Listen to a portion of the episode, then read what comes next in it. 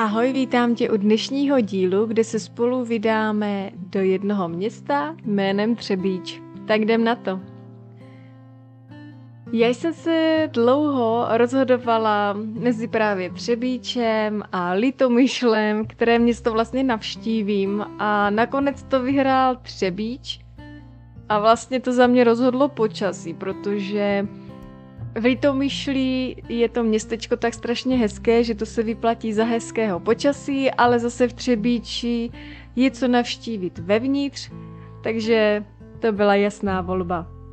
Tak a začnu rovnou parkování. Já jsem parkovala vlastně u autobusového nádraží, kde vlastně byly dvě hodiny stání eh, za 30 korun a svátky a neděle zadarmo. Celkově je v Třebíči spousty parkovišť, co jsem tak koukala, hlavně teda placených, kde můžete stát, eh, můžete vlastně přímo v centru nebo u centra taky. Takže za mě je to zase super, že toho je povíc, kde vlastně můžete zastavit po případě třeba přejíždět těm místům, které chcete navštívit blíž. Tak a co tu vlastně můžete navštívit? Je tady toho opravdu spousty od Karlova náměstí, Městskou věž, Židovskou čtvrt a hřbitov, Baziliku svatého Prokopa, Waldštejnský zámek, Zámeckou ledovnu, rozhlednu vodojem Kostelíček, Kruhovou baštu, Blínkovou zahradu, Muzeum Vysočiny Třebíč. E, je tady toho opravdu spousty, zase jsem vypsala jenom ty místa, které na mě vykoukly hned z první dobré, takže jsem jenom vypsala tohle, samozřejmě je tam toho zase více. Tak a teď k tomu, co jsem tady vlastně navštívila já. Já jsem teda tady navštívila dost věcí, bych řekla. A rovnou bych začala dominantou Třebíče a to bazilikou svatého Prokopa. Tato bazilika patří ke skvostům středověkého stavitelství. Bazilika dříve sloužila jako skladiště, sípka, konírna a pivovar. Dříve byla východní část objektu upravena na zámeckou kapli. Musím říct, že vevnitř je bazilika opravdu krásná. Otevírací doba baziliky je v rozmezí mezi 9. a 4. hodinou odpolední a každý den je teda otevírací doba jiná, samozřejmě jsou internetové stránky. Cena vstupného je 140 korun. U baziliky se nachází vyhlídkové místo na Třebíč, které je teda krásné. Toto místo najdete vlastně v zahradě, kde najdete i bylinkovou malou zahrádku, která je naprosto krásná.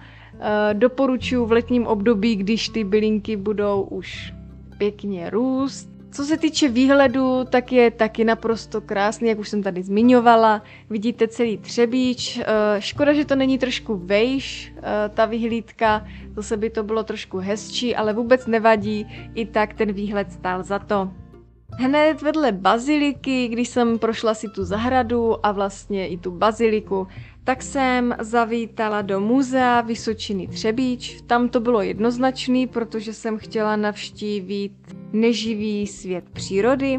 Samozřejmě můžete si vybrat ze čtyř stálých expozic, jako je, jak už jsem zmiňovala, svět neživé přírody, svět portálu a bran, Valčtejnové na Třebíči, lidé, místo a osudy.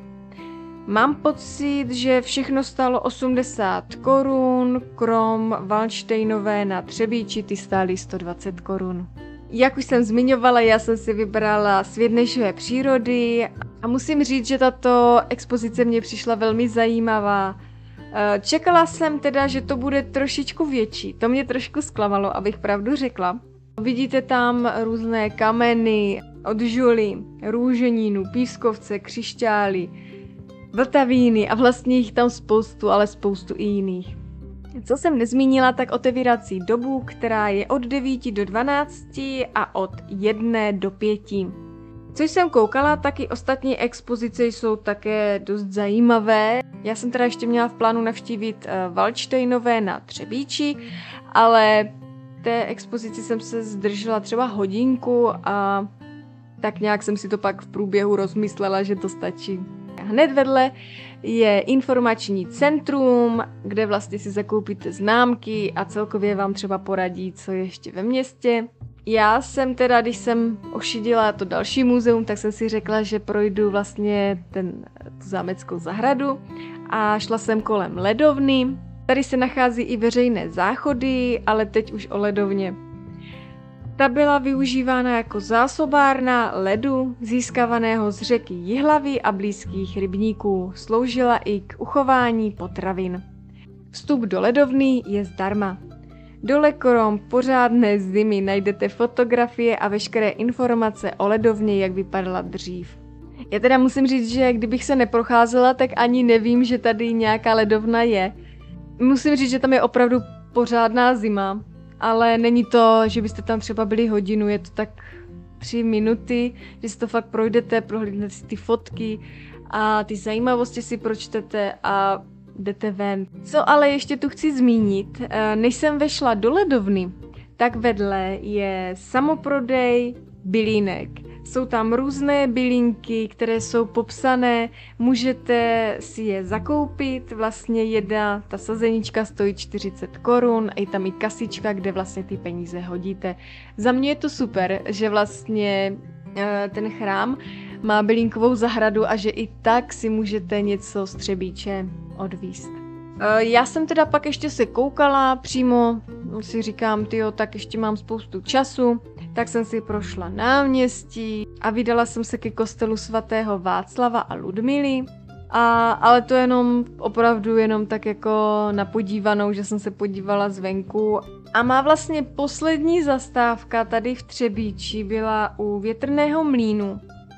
Tento mlín najdete mezi domy a je pěkně dostupný. Zaparkovat můžete vlastně na ulici hned vedle, pokud vám jde jenom o fotku, tak eh, nemusíte nějak řešit dlouhodobé parkování. Pokud byste chtěli od mlínu jít třeba pěšky do města, tak tam už to je taky horší, že fakt musíte si najít nějaké místo.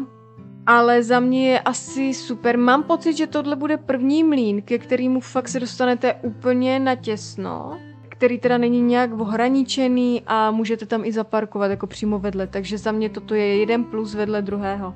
Ale teď k samotnému mlínu. Tady v tomto mlínu se dříve drtila dubová a borová kůra na tříslo. To pak používali místní majitelé koželužských dílen na vyčištění kůže. V té době se totiž nepoužívaly žádné prostředky. A máme tu první mlín, ve kterém se nemlela mouka. No a od mlínu už jsem se pak vydala na cestu domů.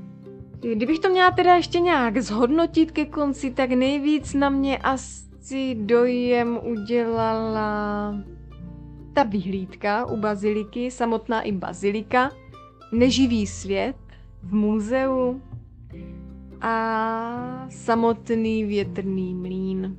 Musím říct, že i uličky jsou naprosto kouzelné, ale možná bych se sem vydala na podzim, přeci jenom to pochmurno tomu dodá šmrnc, přeci jenom ta Kutná hora taky byla lepší vlastně na podzim, no, než, než to v létě. Ale zase některé místa jsou hezčí na fotku zase v létě, no.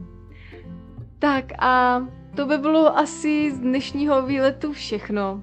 Doufám, že jsem vám tak nějak řekla všechno, po případě kdyby ne, je to všechno dohledatelné na internetu, a určitě pokud by vás zajímaly nějaké fotky z Třebíče, tak se můžete kouknout na Instagram, co takhle malý výlet. No a já už se na vás budu těšit v dalším díle. Tak ahoj!